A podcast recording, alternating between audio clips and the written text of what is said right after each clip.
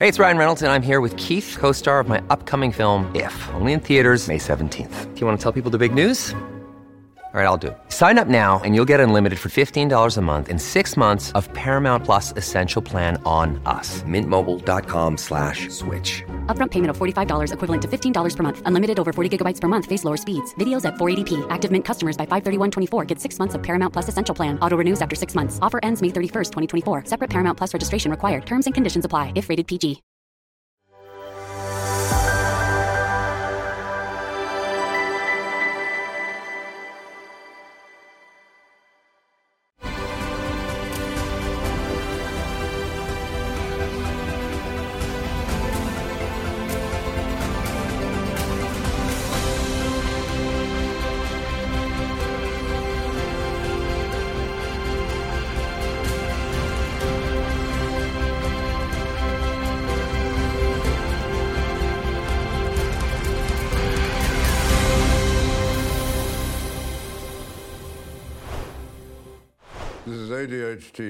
I'm David Flint, and the program is Save the Nation, producer Charlie Noble. And I'm delighted to say that our guest today is a very special guest. That is the Royal Editor of the London Evening Standard, Robert Jobson. Very well known to Australians because he so often appears on our screens and the screens of America, and no doubt many of the world's other television systems because he is such an authority on royal matters. He's written a whole library of excellent books about the royal family, probably the world's authority par excellence. And one of the wonderful books that he's written is uh, about King Charles, King Charles III, written after the king uh, rose to that position. And it's uh, King Charles III, the man and the monarch, monarch revealed. And it is really a wonderful book. And I would thoroughly recommend it to all readers because it sets out very much the sort of information we want to know about King Charles. So, welcome, Rob, and thank you very much for this. Uh, it's a pleasure, pleasure to be on your uh, your program. It's quite interesting, actually, when we talk about that book because it's actually called Our King, Charles III, the Man and the Monarch Revealed, except everywhere, including America, except for in Australia, where the publishers, Allen and Unwin, wanted it for their own reason to be called, not called Our King, but to be called Charles III, then Our King, the Man, the Monarch. So I, I, I suspect there's there's reasoning behind that, but um, you know we had to go along with it. But that that's that that shows you, I suppose, there are people that are. Um, making moves uh, against uh, having a monarchical system. But at the same time, um, maybe it was just done for commercial reasons. But there we are. That, that's worth noting. it's the only book where they, they changed the title from Our King to Charles III. Well, yesterday I was doing an interview with uh, one of the local channels. It was out of doors at Bondi, near where I live. And uh, while I was being interviewed, a fly kept coming up to me and attacking me. And I decided it was obviously a Republican fly determined to upset the performance. Well, uh, Rob, you, you are in a very special position. And you could really assess the King's performance in his first year, which everybody is talking about. What, what is your assessment, Rob, of the King's performance in this first year?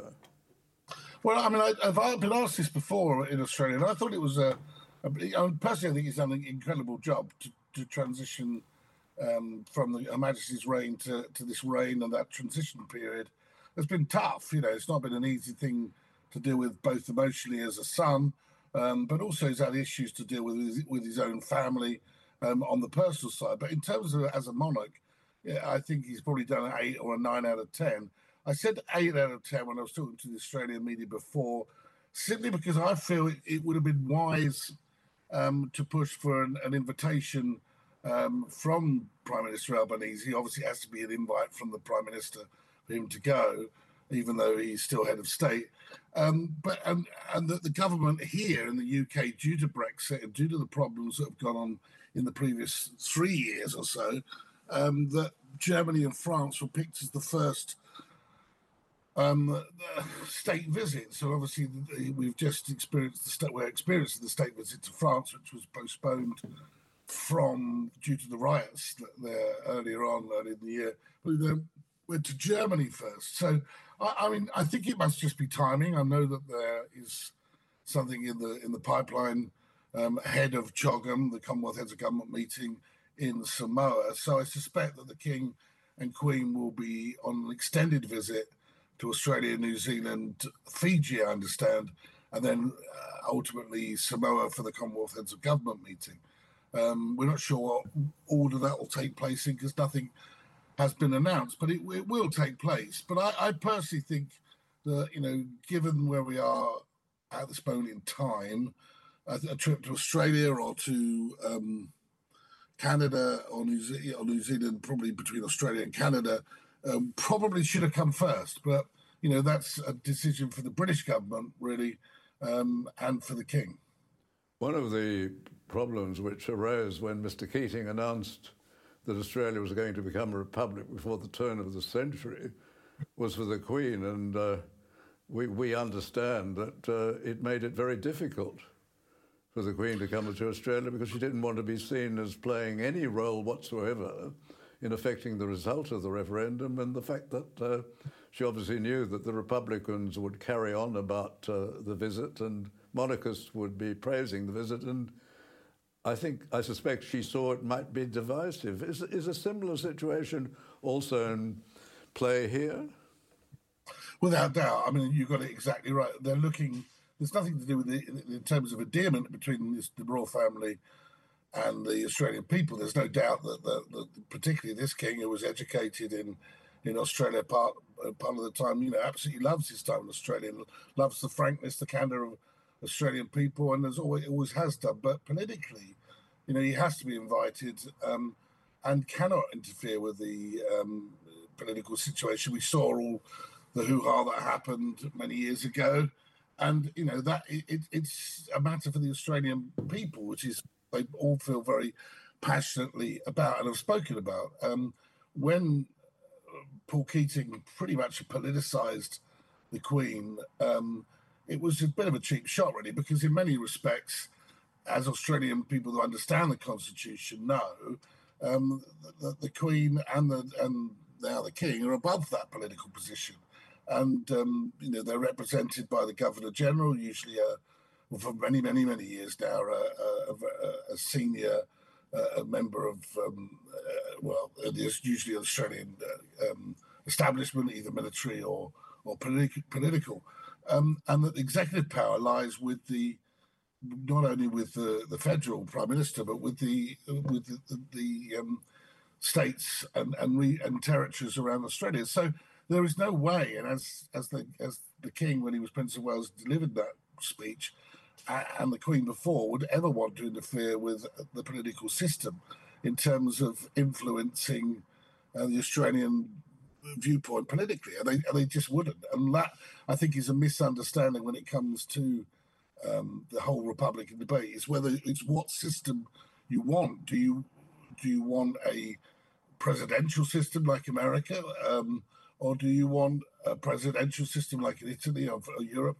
or a constitutional, a parliamentary democracy with a constitutional monarchy, which seems to have worked very well over over time. And I think that there's a lot of misconception by people about the whole system of monarchy, which is not, you know, it has a role to play politically, but it is there to service the the, the democracy of, uh, and to make sure there are checks and balances when it comes to political parties not riding roughshod over the people. There was a very interesting letter published uh, about uh, perhaps in the last year it was uh, a letter by the former Governor General of Australia, Bill Hayden. Bill Hayden yep. had been the former deputy leader of the Labor Party. And what he was saying to the Queen is really warning her, suggesting that really, for Paul Keating, the Republic was a great and wonderful distraction because it was distracting the Australians away from some of the problems that the Keating government was having.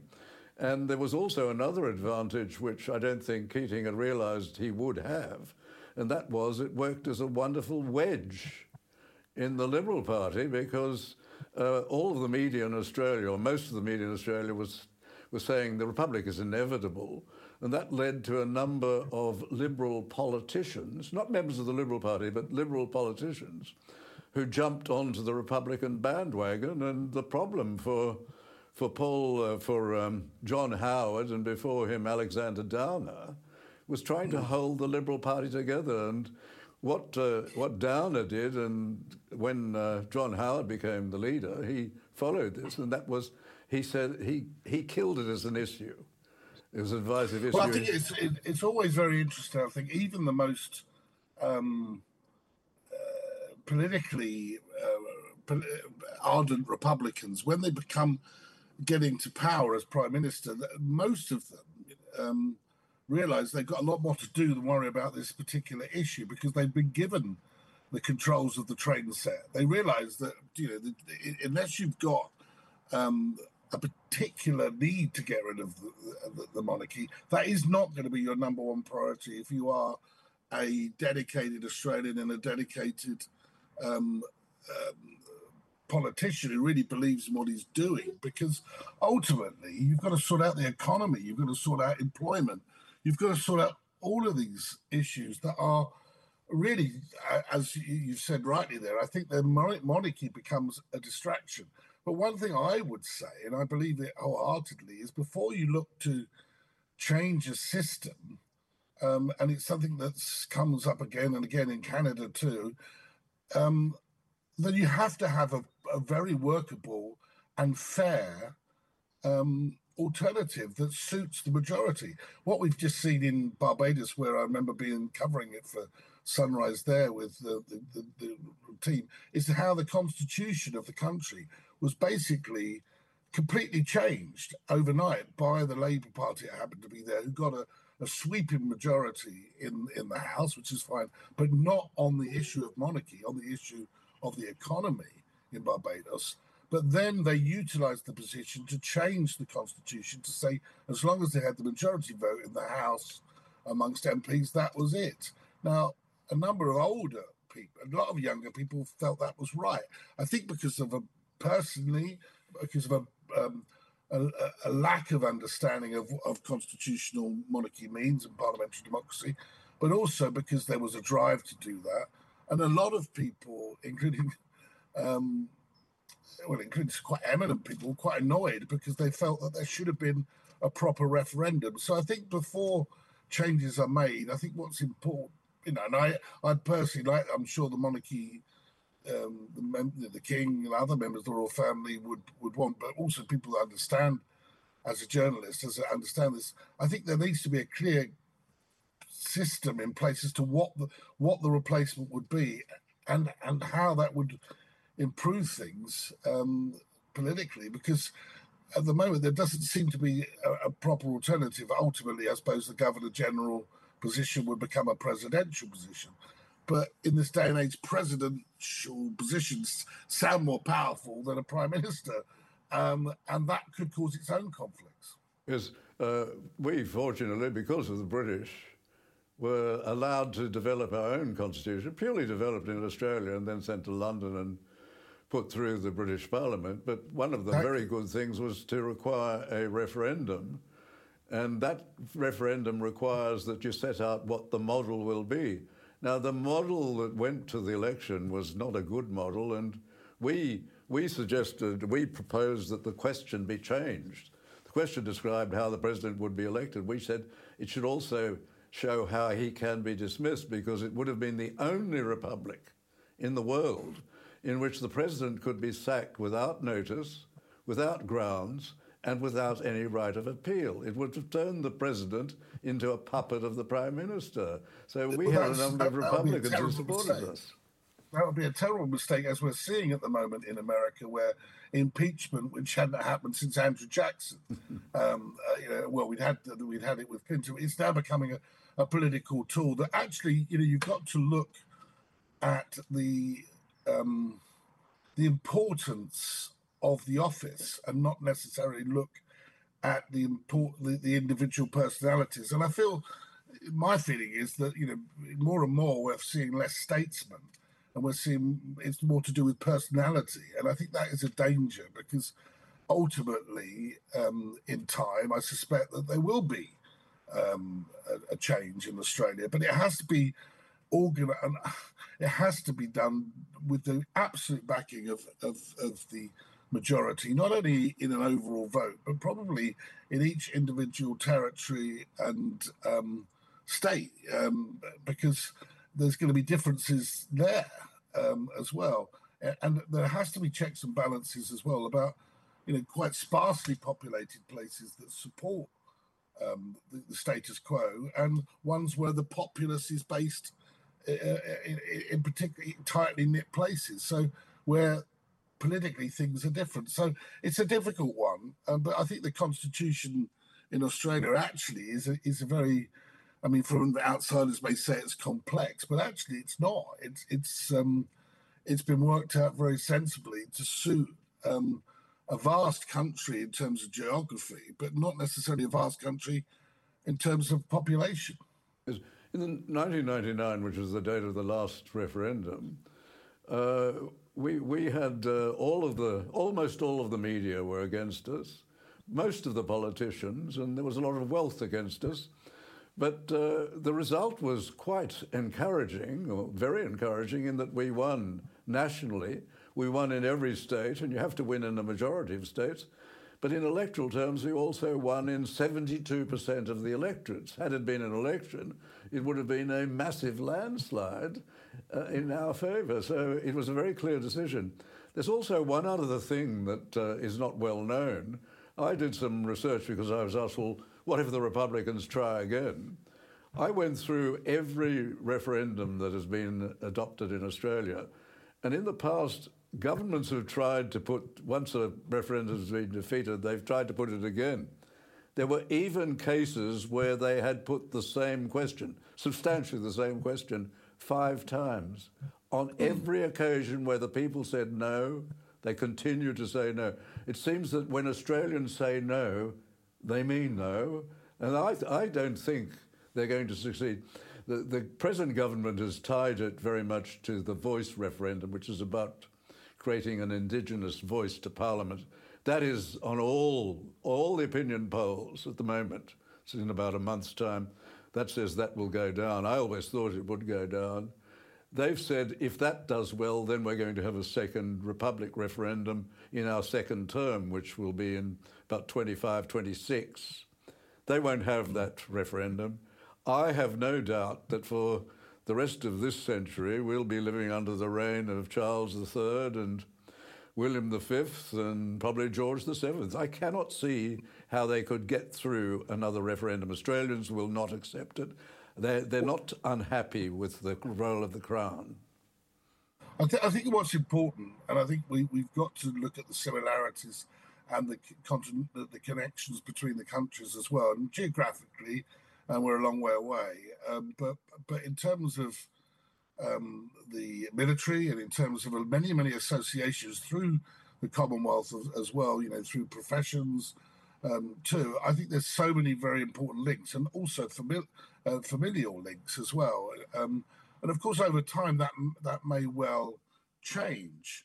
Um, but ultimately, whatever happens when it comes to um, whether a monarchy exists continually in, in Australia, I, I think it, it, has to be very clear what is what the people are being asked, and they have to. It has to be very well explained because the monarchy will not sit there and start, you know, trying to defend their position. That's not the way the crown would work. The crown would work very, very specifically to say it has to be the choice of the Australian people, and they've very been very consistent on that um, all the way through anything that's been said publicly about this. But I think for fairness, it needs to be the government and the media have to present it in a fair way, not in a trivial way, but in a very specific way in terms of dealing with the what will happen with the system of government and how this will impact upon it. Because I think even subtle changes to the position of the governor general being made a president, that has a different feeling about it. The governor general is there in that position, and it's very clear to the Australian people what um, that person does and who that person is. I think if you change the dynamic, then that can have an impact both federally and also amongst the, the, the states and territories who have obviously got their own premiers and their own system too. And so that has to be clear to the Australian people. There shouldn't be any dithering or hiding on this matter. Um, I think it requires proper debate um, without people getting too emotional about the, the personalities, but just look at the system because it is the system you'll be changing and changing forever. And I think people need to understand it's nothing to do with whether they like King Charles because he's older or they don't like him, they prefer Prince William. This is not an X factor situation. It's not to do with personalities. And I, I remember asking the King when he was last in Australia, and I, there was a poll, I think, in the Australian that put him 18 points higher than he had been the last time he was there, which was quite amazing, really. And and but he said, I, you know, this doesn't have any impact upon me whatsoever because polls don't mean anything to me. What I'm in it for the long term. You know, he's not looking at um, a finite time for when monarchy ends in Australia. As far as he's concerned, he, he's there to serve um, for as long as the people of Australia, the people of Australia, decide he's there to serve as king.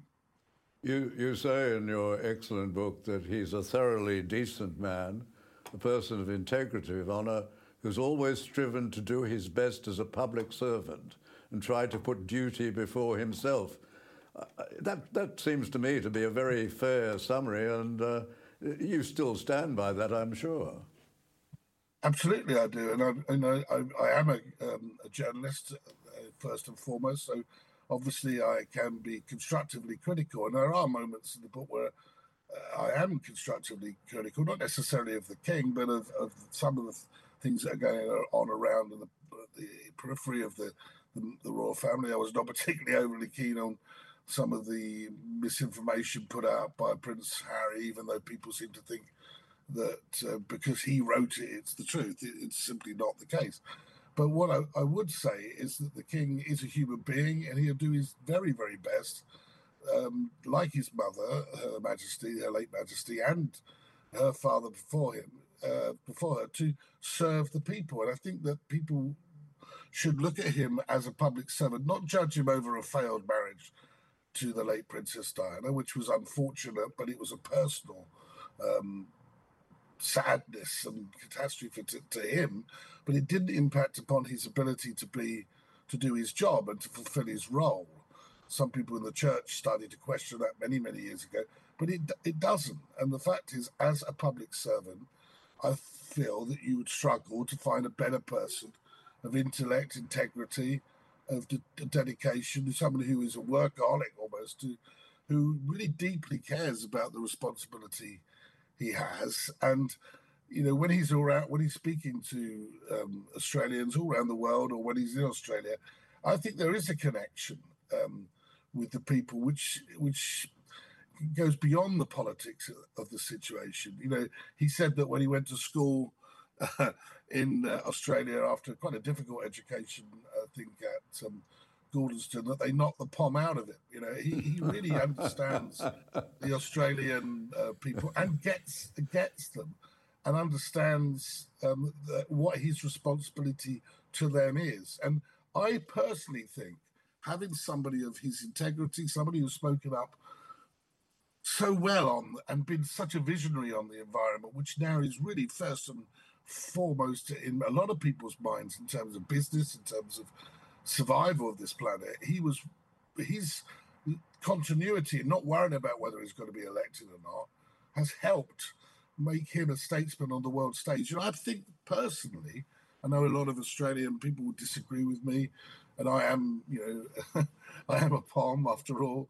But the, the fact is, I think it's good to have in this small planet somebody speaking on behalf of a number of countries who is a statesman, speaking on behalf of you know the great Australian country of Australia, of Canada, of New Zealand, um, and and uh, and others as well as Great Britain, which almost shrinks the planet a little bit. You know, he's head of the Commonwealth, not an elect, not an um, not a hereditary position. But whilst you have somebody who has has that vision, speaking on in non-political terms, but about big issues I personally think that's good for a country rather than maybe you know I don't know a a politician, a Paul Keating, or somebody who, who wants to be a president would necessarily have. You know, there are obviously very eminent Australian politicians of the past. You know, um, John Howard and people, lots of people that that, that could hold that position uh, as president.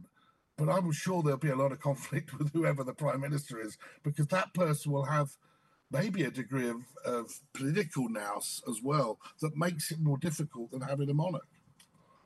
In your excellent book, you, you also go into the king's problems, his matrimonial problems.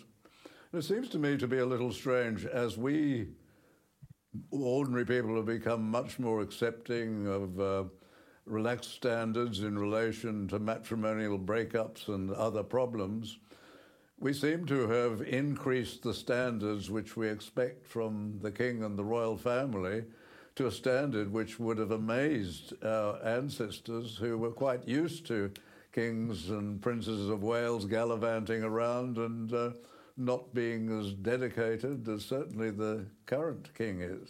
Do you find that well, the king is he's a deeply religious man, actually. Although you know he differs from being the way that the Queen had when she was a high church Anglican, and she was somebody that I think we all uh, admired, whether you're a Republican or not, simply through her dedication and length of service. But um, and she was a very canny um, diplomat, politician, if you like, as well. She would dance, but she could say a few words, which would certainly put people in in their and make them reconsider their position. Um, but I think with the king, he, you know, to, judge him on what a failed marriage, it would be so puerile, really. I mean, this is a man who, you know, he, he used to go. He's a deeply religious man. He's he, and he understands a lot of um, other religions too. And as a result of that, he's respected. But in this world that we live in, sometimes just because he's well read and he understands and read the Quran and has studied Arabic, some people then suddenly try to suggest he's not a you know, fit person to be the head of the Church of England because he's he's a Muslim, or you know, it, it, people in the media uh, uh, we have so many, many opinions now with Twitter or X or Facebook or it's not a matter of just writing to the editor and having your letter published. Um, and I think as a result, we've cheapened the debate um, and cheapened, uh, you know, a little headlines have come out from things that simply aren't true. Where it used to be the, it used to just be the the, editors of newspapers that will be accused of this. Now people make, I think, sweeping judgments about things that really have not even been said. Some of the people on the conservative side, not many, uh, are critical of the king. Uh, for example, there was a piece in uh, Spectator Australia, which is the Australian version of the British magazine. And uh, this criticism is based on the king's involvement in climate matters. And the argument is, well, uh, this is a matter political. I've replied, I, I, think that he doesn't see this as political, and not one prime minister, not one leader of the opposition in any of the realms of which he is king would advise him to take a different position. They are all unanimous on this, although there is a goodly number of people who, who are critical of uh, extreme. Uh, action in relation to climate. Well, the key, the key to the position of the king constitutionally is is it partisan? And I would say that whatever political party you are, if you let, uh, if you are mainstream, there's no way you're going to stand up um, on the house in the house and say, "Look, it's all baloney." You know, we're going to not have a. We don't agree with trying to take some action on climate change. So he's doing nothing wrong politically by speaking out like this. I mean, years ago, of course, when he was Prince of Wales, he was accused of being mad or potty or whatever the expression was um, over over these views. But over the last half century, he's now very much mainstream, um, and some of his ideas, I think, have been adopted. Many, many of his ideas have been adopted um, uh, you know, to actually make a real difference to improve our chances of saving the planet and certainly saving species and, and, and marine life too. I mean, I think his views on the circular economy and the blue economy are are without doubt very, very important, and they're certainly not partisan. Yes, there will always be people, and we've we've got it at the moment with Rishi Sunak having to pull back the British Prime Minister on some of the pledges he's made. But it doesn't mean ultimately that they are against the government is against making difference with the environment.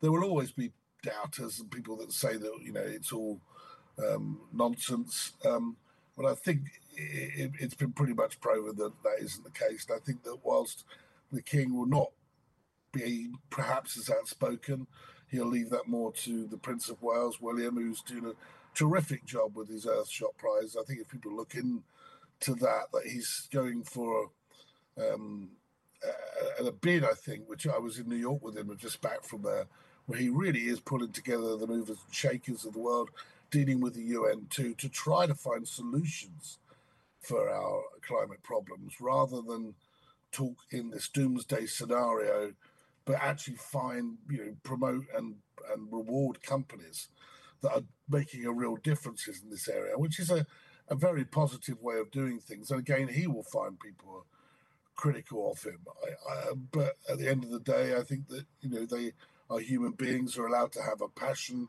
saving the planet. If it's seen as political, well, then so be it. But I don't see it that way. I think it's um, it's uh, it's above politics. Rob, were you surprised by that recent U.S. Gallup poll on public figures that uh, placed Prince William as number one, the person they were most impressed by, and uh, the King as number four, well before any American politician? Were you surprised by that? I'm I'm I'm beginning to understand when the king said he paid, to pays no attention to polls, um, because they I think it, with polls it's all to do with what questions asked, and I think before they're even said about doing them half the time, they've already written the headline of what they want to achieve. But um, I was a little surprised. Um, I think it was slanted more against Prince Harry and Meghan after all that's been going on, and so it was quite positive for Prince William he's a very decent guy. I think that he's whenever he's been in Australia I've been with him, he has um, even before he married um, Catherine, um, has been very popularly received. And so, personally, when I said that in the long term, I think Australia may well change. I wasn't talking in the immediate the immediate term. I think that the, the king will remain king, uh, and um, I think he will be succeeded by his son, and I, th- I think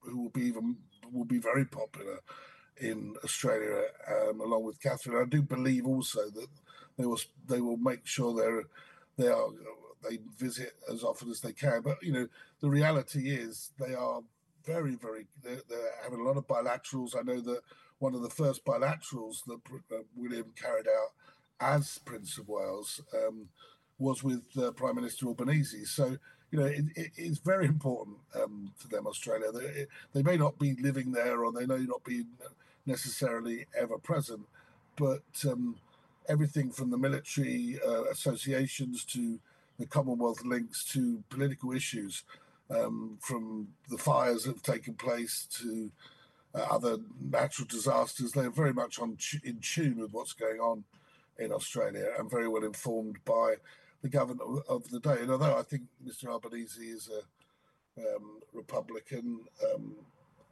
I, I, he hasn't made it his priority so, so, far to be pushing this referendum. I think even he realises, with the changeover of quite a number of Australian prime ministers recently, that you've got to get your economics um, right and the the, um, the, the, the, the making sure that the Australian people are um, doing well economically and financially is the priority. Yes, uh, I think our politicians haven't behaved very wisely over republicanism. The Prime Minister, for example, establishing a, a portfolio held by an assistant minister, the assistant minister that for the Republic. I mean, that, that was ridiculous.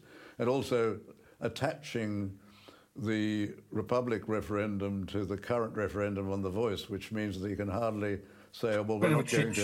Yeah. Yes, you can yeah. hardly now say we can't go ahead with it until he gets this current one over. And the new... one thing I would say is quite recently I read in one of the Australian papers that, and it's worth clarifying this because it was, to be honest, was baloney. was that, that, that there was a report claiming that the king had spoken to Mr. Albanese and was worried about going to Australia. That's complete nonsense. That is just not the case. He he would take advice from from the prime minister, who's supposed to give honest advice as to you know when it when it suits the Australian people. He's not worried about going to Australia um, and the reaction that would be against him. Far from it. it you know, he he would go as soon as the invitation is extended, which would be seen as a politically correct time for him to go, that so it doesn't impact upon the um, the political. Obviously, you know the politics of the country. So I think that that was just a bit of um, uh, meddling by either somebody who was leaking something from inside the government or just media meddling. Yes, I remember him delivering a speech when he said that uh, considering republicanism was perhaps a sign of maturity in the country. Yes. Uh, and the other problem in, is in New South Wales. In New South Wales, the Premier, who's the Prime Minister of New South Wales, the Premier of New South Wales, very unwisely at the time of the coronation, refused to light the sails of the Opera House. He could have just lit them in purple for, for a song. He's, he allegedly re- refused, or he said he refused on the grounds of finance, which is ridiculous because putting it, just bathing it in purple would have cost next to nothing. But uh, I just think it was a mistake by him. Yes. I mean, ultimately, you know, one thing that you know you got to remember when, I mean, my great grandfather fought in the, in the, First World War and the, and others in the second. You know, when we were used to fight under the same banner and the flag, and I just think that this, you know, there was so, there's so many proud Australians that have affiliations in that respect. Um, that you know, the Queen uh, ultimately was the head of the armed services. She's the, the she's, and the he is now the king is now, and I think it's out of respect, uh, not respect necessarily even to the person. Take the person out of it, out of respect to the position and what that re- position res- represents to, you know, the people that have um, the people, people that fought for their, their families and for their country, and under the system of the crown. So I, I think that it's a, it, it, some of them these things are a little bit cheap shots. So I don't think that they need to be done. I think political they're they're too short sighted because there are a lot of people who've got long memories and you know and it really matters to them when and and so I think the politicians should probably read a little bit deeper uh, and wider. I think you've. Uh you've pointed to a very significant issue, and it was one of the problems that I had during the Republic referendum. I was involved in the constitutional monarchist case.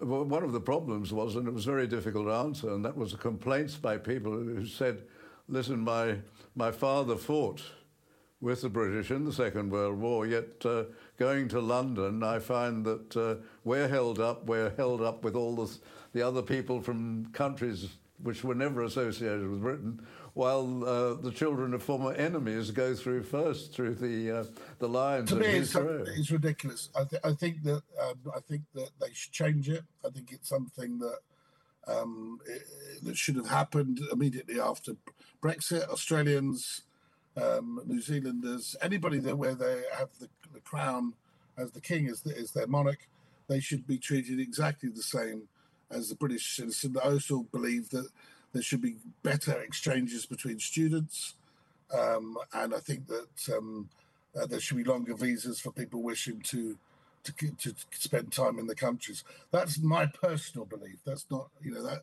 because I think that there's so much continuity connection between um, these countries. But if you have the same king, then you should have many more more rights, and one of those rights should be there should be no holding up at all at airports. There should be no, they they should be allowed to stay much much much longer and um, and work, and I believe that that would be to the benefit um, of both all countries concerned, and there would be, and I think it would make a difference personally, yes. and I, I, something that I think should happen, and I, I've often thought that it used to be the Foreign and Commonwealth Office, that's what it says it is, but it's this is more important than that. There should be you know, if you're under the same, if you have the same king, then you are a realm of this. You are a realm, and therefore they should have many of the same rights. And I, you know, five-year visas and things like that to me sounds exactly what should be happening. Well, at least with Brexit, it means that the former enemies are not going ahead of those who come from other realms. I mean, what's changing there? I, I, mean, I suppose what I'm nearly 60, but you know, I obviously have a lot of um, affiliation with my, my grandparents fighting and you know, my great great grandparents. You know, with the with the Queen's passing, we've now like she's the last monarch from that time. She served in uniform, and I suppose that there is, and I've sensed this actually, having been in Germany when he, the King went there, and um, monitoring what's been going on in in France um, at the state visit. That actually things are moving in a different direction. There's a sense really that that is in the past, but you're never going to convince people of my mother's generation of that. Um, but the fact, the fact who you know was in the East End of London when it was bombed. So I, I feel that things are moving in a in a more progressive way. Um, but you know, Europe still has the scourge of war, right? It's in, in taking place right now, and it's never far away. So I think that where you're speaking the same language, where you have many associations the same from the legal profession, teaching profession, um, to the military connections, I, I, do think that they need to be, um, they should be waiting in line, put it that way. Rob, one of the charms of your book is that with each chapter you've chosen, you've chosen very well, if I may so, say so, uh, an appropriate quotation. And in the one on my beloved mother, which is the king remembering the queen, you have that wonderful extract, may flights of angels sing thee to thy rest. I thought that was, that was so wonderful when the king said that, using that, that line from Shakespeare. That, that was so moving. I, th- I found actually, and I didn't, I mean, having covered for um, Sunrise Channel 7 and for um, Good Morning America, the, the death of the Duke of Edinburgh, which I found incredibly moving. But the the, the death of Her Majesty, which was almost like the perfect final farewell um, from Scotland all the way down. But the transition and the way that the King um, spoke and behaved, you know, we forgive him a few leaky pens. Um, and you know, he probably never slept for 36 hours or whatever, so he was probably a little bit touchy. But his speech, but that speech that he gave, um, his address to the, to his address, his first address, was decisive. It, it was moving. The way he paid tribute to Her late Majesty was absolutely spot on. And quoting Shakespeare, we, I know that you know he's a great fan of Shakespeare, as am I um, being taught in schools, although many people were probably trying to you know, ban it for whatever reason. Um. He, I think he moved a lot of people. He was decisive when he, he, named, he named his son immediately Prince of Wales and Catherine, Princess of Wales. Um, but I think that when he quoted that, a lot of people just could see the the anguish in his eyes. And when he returned to London from Scotland, there was a big crowds there from all over the world. I mean, I, I met many, many Australians who were there in London at the time, and you know, he, he was really touched by the response he got, um, and it gave him the strength to, you know, to keep going at a very difficult time. You uh, quote Mark Bolland from the Press Complaints Commission. I, I remember him. Uh, I used to be at the Press Council, so I got to know him well. You, you say that he uses the description of the prince as dissident at heart. Is he a dissident at heart? I think as Prince of Wales, he probably was, and you're allowed to be. but as king, no, because you're, you're, sort of being dissident against yourself in a way. I think I think a dissident at heart is when he was able to speak and be a bit of a dissident. You know, over the Chinese uh, state visit, he didn't turn up for the banquet and things like that. Look, I think as king, he realizes they have two very distinct roles. Um, and I think he's playing them very well um, at this moment in time and doing it authentically. Um, as for being a dissident, yeah, I know. I think he doesn't necessarily always agree with the status quo, but as king, he's probably going to be less likely to say something about it apart from to his immediate family, perhaps, or when he's throwing something at the television. Rob, I get the impression that there is a view in London that if Australia were to become a republic, and uh, probably a, a corollary that Australia will, but if Australia becomes a republic, Canada, New Zealand, and uh, other realms will soon follow, and this will weaken the crown at home. Is that a view in uh, the United Kingdom, do you think? I personally think that they're disconnected because I think Canada probably won't, um, just simply because of the setup that it, that it has. Um, and it doesn't appear to have any traction whatsoever. Out of all of them, possibly New Zealand, with the change in the system, um, could be the first to go. They were the ones who, of course, wanted to change the flag. I mean, Canada, of course, had a different had to change the flag many many years ago, and then that that didn't really transpire. So I don't know. I I don't. Although Australia is the probably the most vocal on this issue, and the media the most loud. Um, they're probably not as far down the line as as others, and we're going to see. I think we're going to see more in the Caribbean um, um, and the West Indies than we are necessarily in the big the big um, established realms. Um, because I don't necessarily think uh, that that is the priority for them because they have that autonomy.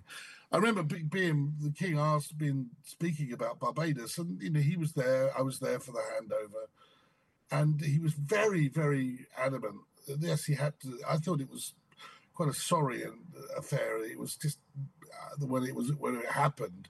Uh, it, it wasn't the jubilation, uh, because I don't. Th- I think it was a very political decision. It wasn't necessarily the people who wanted it, and it's a very small island. But it wasn't the jubilation that one would have expected. Uh, but he was very keen to say that the, the, the Britain must continue, and the Commonwealth must continue to support Barbados because when things happen, terrible storms, terrible hurricanes that wreck the place you know they need the support. So he was very he stressed that very much.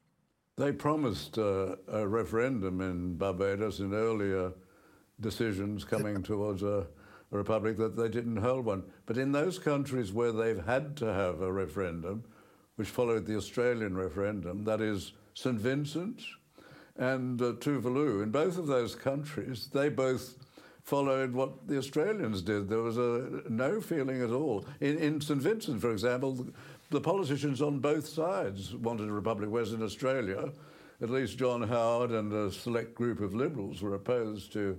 Not, not that many of them showed their put their heads over the parapet, but in Australia we did have prominent politicians against a republic. But in uh, St Vincent, all the leading politicians were in favour of a republic, the people still voted against a republic. I wonder what that tells us. Well, I think that people are wiser sometimes than politicians, and they've got more understanding of a system than maybe politicians give them credit for. I remember being in Grenada um, with. Uh, uh, was it one of the one of the, I can't exactly remember, but I'm talking to the prime minister who was very much uh, he'd been prime minister for 20 odd years, and um, they were trying to oust him, and he was much Republican. He suddenly changed his tune when, you know, because he and he was one of the first to arrive and um, and greet the king. But it, it, I do think that politicians will, will basically are looking for, you know, they're looking to serve if they're honourable, but after a few years in position, they also want to make sure they're in position. They, they maintain their position and say a lot of things are said and aren't necessarily delivered on. Um, but I think the crown, ultimately, you know, in those smaller countries, is is seen as above politics, and therefore there's another, and that there's somebody else that will be there to influence um, decisions that make sure that they're looked after in terms of if there's aid coming to them, and they've they've done a lot. You know, the royal family do a lot in terms of visits to those places. It's been, again, like I think that, as you're saying, with this referendum being linked with the voice, a lot of issues over in the Caribbean and the West Indies have been linked with Black Lives Matter, for example, and that's confused the situation, you know, and reparations for slavery, for example. So a lot of that has been all poured poured into the pot, um, and and it gets away from then what the what the, issue really is about. You know, do you want to replace want to replace a system? And actually, when people look at it, most people don't because the system has worked well for several hundred, you know, a few hundred years.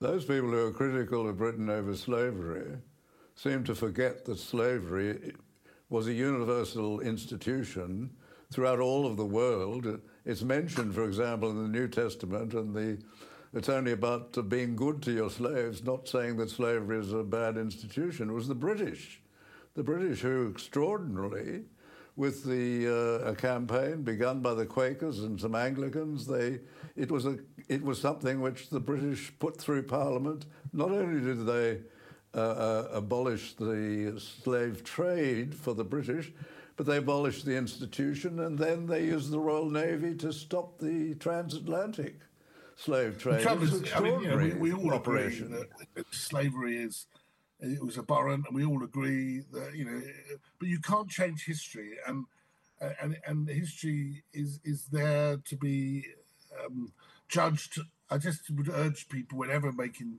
statements about anything to do with these big and very difficult subjects and very emotional subjects, um, just to read as deeply as possible and be as informed as you were rightly saying there, because I, I think you have to be very careful in, in, making sweeping statements. But look at what the king has done. He's immediately said that there should be more research into this and has opened the doors for that to happen. Um, but yeah, like slavery in any form was abhorrent and terrible, but it shouldn't necessarily be used to rewrite history. Um, and people throughout history have done pretty terrible things. Um, and all we should be doing is making sure we keep an eye on history and learn from it rather than try to to, to rewrite it, it in, in a modern script. And the people of today can hardly be responsible for what happened in another century to the descendants who, who did not suffer from what happened. But even if they feel that they, it's all wrong, and even like you know, even if they wish they could, they can't. There's no time machine. Uh, and coming back to the king and visiting Australia, do you ex- there, there is going to be a there's a possibility, it is said, next year because it's the 200th this is extraordinary. The 200th anniversary of the Legislative Council in New South Wales. It's the upper house now of the Parliament. The, the extraordinary thing is the New South Wales Parliament is one of the oldest in the world for such a young country. And uh, I think that uh, some of the members of that Parliament uh, are thinking that perhaps the King will come to Australia to celebrate that occasion, which would be a I think he will. I, th- I think it's the right time. I personally urge, but I don't necessarily think that would happen, that the Prince of Wales should join him. I think um, I think it's an important time um, to show commitment. Um, but I think what will happen is the King, um, God willing, will come to Australia. I'll come to New Zealand. He'll go. He will then go on to Fiji and then attend the Commonwealth Heads of Government meeting in Samoa. So I, I have no doubt that that will uh, happen. Um, he will go to, before that. He will go to Kenya on a visit, um, which I think is quite poignant, given that's where Her late Majesty became Queen. Um, and um, but I think that there, will be uh, future visits too by the Waleses, um, and I think they'll be very popular. And I'm sure that George, Charlotte, and Louis will be joining them. But but next year it has to be the King, and it, and it will be the King and Queen that come to to Australia, and I'm sure they'll also go to Canada, and I'm sure they'll also go to New Zealand. Um, very important part, you know. He, you know, he loves coming to Australia. Apart from the jet lag, which hmm. leaves him, I think, was the word discombobulated, which I think is a lovely word. You mentioned Fiji, and I remember that that was a the occasion of Fiji becoming a republic was one of the rare occasions when the Queen made a statement of her own volition in which she lamented the fact that the Fijian people had not been asked to for their position on this. When you're in Fiji, uh, you will no doubt possibly interview General Rabuka. Will you be suggesting to him that perhaps rather than apologising to the Queen as he did, the correct thing to do would be to now run a referendum on the issue? Well, the only thing about the, big guys, these Fijians, is, I mean, whether I suggest that, you know, they, I, as you guys have just realised, it's it's not easy playing rugby against them. So uh, I'll probably just keep my head down, to be honest, when I get to Fiji, because and, and try to survive drinking the kava. I think that'll probably just about be my limit. But look, yeah, it's an important issue because, of course, the, the, the Queen took all these things incredibly serious, mm. um, seriously. She's very, I mean, the most important thing I think that I would stress to anybody that has any views on changing systems and sweeping systems is to read as widely as possible. And it's great that it's 200 years for that um, that legislative, that, that, you know, the, for the New South Wales Parliament. Doesn't that show you something that, that, that how Australia has developed um, over years whilst embracing a system that has worked well for Australians? Um, and it's a system that's based upon, um, with its own tweaks, um, the British system, which of course had to come out of its own republic. I mean, you know, the interregnum of Oliver Cromwell. So they've learned a lot over the years, and I think that, that the fact that it's 200 years old is something that should be celebrated um, in, in a way that we should, you know, we really should be celebrating because it shows uh, that democracy has functioned well and and developed over that those two centuries. Well, uh, and in relation to Fiji, there was an extraordinary link. I've noticed it myself when I've been there extraordinary link and respect and love for the royal mm. family, and I hope it's continuing now. It'll be interesting to see what happens when Charles goes there, whether the same love continues, the same relationship continues between the, the people and, uh, and the royal family. Oh, I think they will be. I mean, I remember also being in other Pacific. I mean, I went with him to Vanuatu and um, and Tonga with William and uh, sorry Harry and and Meghan. It was incredible. But I remember flying back on the, and I think it was the Prime Minister of Australia's jet, and that's when I had a good long conversation with the King. I was invited invited to the front. Julie Bishop was on that. was Foreign Minister at the time. There was only a few of us on the plane, and that's when um, I really benefited from um, having. I didn't read one of these books, but I read one of these books about his views and it was very interesting because you could have a very meaningful conversation having um, listened to hours of him reading this book out, um, and it was interesting getting his take on many many things, um, including I think I said I, I, did like his his sense of humor when he he cracked a joke about. Uh, he in one of his speeches he spoke about wearing budgie smugglers, you know, to this Australian, quite a laugh, a laugh from it. Um, but then he said to me, I remember he says, but I've never owned a pair of budgie smugglers in my life, which I thought it was just the way he delivered it, maybe very, it just made me chuckle But uh, we should always remember that, you know, this is a man that was raised on the goons. Although he comes across as very serious and, and, um, and he cares deeply about what he does, he is a human being and he has a very slightly eccentric sense of humor. Um, but he is a very funny man too. Well, uh, you have been very generous with your time, Rob. We do appreciate it. And your book, Our King, Charles III, The Man and the Monarch Revealed, is to be strongly recommended to all listeners if you want to understand the King but he's done. Is, in Australia, because of the publishers, Allen and Unwin, it's Charles III, Our King, and the Monarch So I mean, there we are. That was that was the only change in the only part of the, uh, the world um, that they changed the title. But uh, there we are. For whatever reason, but I don't care as long as, as long as people read it and get a better understanding of uh, my king uh, and and choose whether. I mean, there's one line I, I always say with it, and I think it's something I wrote actually about him, and I, and I say that the king is is not concerned with power um, he's he, he's more concerned with with leadership, um, and he, he doesn't. It, it's the, the bottom line for him is it's, it's not about power. It's about being a leader, and, it, and it's up to others whether they decide to follow him. It's not. It's, there's no nothing about power in this. He, he, it's about leadership. I was talking to a member of the Legislative Council, the same council which will be 200 years old, and he was saying that uh, he was, when young, a Republican until he came across that, uh, that conclusion, that saying, and then he realized the role and importance of the crown. And that saying is the crown is important not so much for the power that it wields, but the power it denies others. And this is that's so very important. important.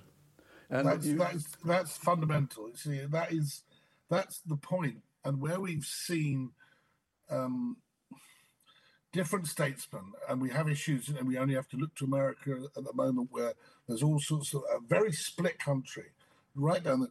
I think that monarchy gives you the chance to heal after uh, after an election, which can be very brutal, because you have that continuity. And one thing I noticed at the time, there was so much flux and change going on politically at the time of Her Majesty's death that the, the transition of the crown actually was very smooth and gave people in this country, and I hope other countries too, a, a sense of calmness because it was that continuity um, that enabled people to get through this rather difficult time. I mean, if a president was to die in office, it would lead to political um, problems for a while and and and a lack of decision making. And I think that that is where the crown is actually helpful because it, it, it's, it's seen as a, particularly well in this country anyway, but it's seen that it's there as a constant, even while you have changes in political view. Oh, I agree with you. I, I think I used to think that just seen objectively, Westminster and Washington probably both delivered sound government or could deliver sound government. But the problem is if uh, if you want to remove a president, he's virtually irremovable unless he agrees to go, because no president has ever been successfully removed, only, only when he has consented to it. And then you're stuck with the succession, which is fixed. And there's nothing, nothing in American history like the smooth change that perhaps is best exemplified by the movement from Neville Chamberlain to Winston Churchill. It was done so quickly, so smoothly, and without any serious problems. It was done by virtually consensus. And that, that the only other time that we look at removing of effectively a, a presidential figure um, in, was the removal of um, in, in, Germany by Adolf Hitler of the chan- uh, of the uh, when he merged the chancellorship, yes. where the, the, effectively the president, you know, it's a different system in Germany now, which is a revolving door, and the president is seen as basically a, um, a figurehead. But there, where where he removed it, he removed it, and it led to uh, what we saw: the build-up of fascism and, and, and the rise of the Nazi Party um, out of control, even though it wasn't politically at that time. Anyway, you know, it shouldn't have been in. It would never have got that level of power had it not been for that you know, that ability to take over the chancellorship and then just remove the, the job. So I think it's important, as you say at the very beginning of this conversation, it's if Australia is looking to change the system, that they spend a lot of time getting exactly what that is going to be. So, and a lot of time explaining to the Australian people what it's going to be, but also to have the checks and balances in position um, so that there is no, um, so it doesn't, the head of state position doesn't become a politicized position because I think that would be to the detriment, personally, um, uh, to, to, Australia and to Australian people because we've seen that over the last 200 years by looking at the legislature in in the New South New South Wales that the system has actually worked. I think on those very considerable words of wisdom, I must thank you. You've been very generous with your time, Rob and uh, wish that you continue in this very important role that you have of not only telling us about the personalities of those in the royal family, but also the importance of the institution. Thank you, Rob. great to speak to you. I hope to see you, David, when we're um, down in Australia and um, maybe come and talk to some of the people there. We get if we get time. These royal state these visits are such a whirlwind. You never know, but yeah. I, I, would, I would certainly like to sort of raise a glass with you. I do like. I do look forward to that, and thank you so much, Rob. This is ADH TV. I'm David Flint. This is Save the Nation, and uh, it's produced by Charlie Noble. Until next time, thank you.